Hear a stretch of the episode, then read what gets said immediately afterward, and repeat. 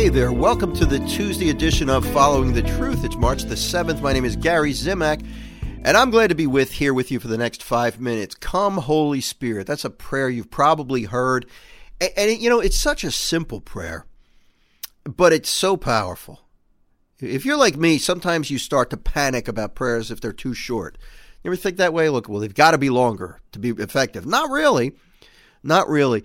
And and again, that's this tendency that I have sometimes to, in the back of my mind, think I need to be really verbose when it comes to praying. I need to really beef it up and say lots of things. Well, it's good if those thoughts, those sentiments are coming from your heart and you just want to pour out your praise or your your anguish to the Lord. That's a good thing. But if we and believe me, I do suffer from this. If we look at a prayer such as Come Holy Spirit and we downplay it or we avoid it because it just doesn't feel like it's going to do anything, then we want to be careful because that's not a good idea. Prayer is a matter of a com- it's it's a conversation we have with the Lord, and it's rooted in the belief that He's real. We pray because we believe that He is real, that He loves us, and He wants to help us, and He can help us.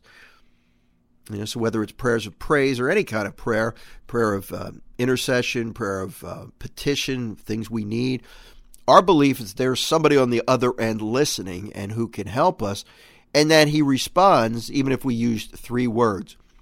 Let me do the verse first from Give Up Worry for Lent. We'll talk about that. Romans 12 12. Paul writes, Rejoice in your hope, be patient in tribulation, be constant in prayer. I wanted to include this because I, here's what I like about this verse. Sometimes I don't feel like rejoicing Sometimes I don't feel very hopeful, and sometimes I don't want to be patient in tribulation. When things are going bad in my life, I get impatient. Either I want this thing to end naturally or I want God to intervene and help out somehow. You know, and we could get impatient, and there are times when we don't feel like rejoicing.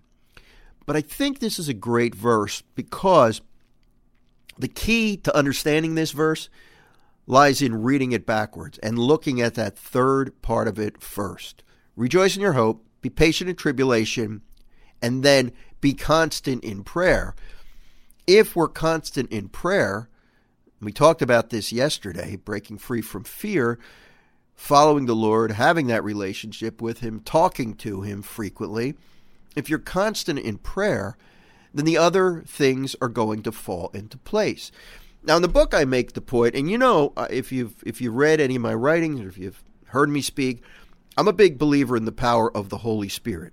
That was not always the case. For a long time, I didn't understand the power of the Holy Spirit, but now that I do, I'm a big believer in the power of the Spirit. Joy and patience are two of the fruits of the Holy Spirit. So, in other words, once we get the Holy Spirit working in our lives, and once we cooperate with the Holy Spirit and get out of his way, then what can result or what should result is a greater sense of joy and a greater sense of peace. And also, what did I say? A greater sense of patience. Peace as well. That's a fruit of the Spirit. So, by this three word prayer, and that's why I titled today's show as I did Come, Holy Spirit, saying that at the beginning of each day, and you know throughout the day as well, but I love to do it in the beginning of the day, is an incredible way of finding that joy and finding that patience that we sometimes just completely lack. And also peace. So at the start of each day, I pray this. I probably shared with this this with you before. I pray, "Come, Holy Spirit, inspire my thoughts, my words, and my actions today." And that's just a variation of Come Holy Spirit. Come Holy Spirit is good enough. I do the others so that I understand what I'm asking of the Holy Spirit. Come Holy Spirit. When you say that, the implication there is you want the Holy Spirit to start working in your life. He's not going to push his way into your life.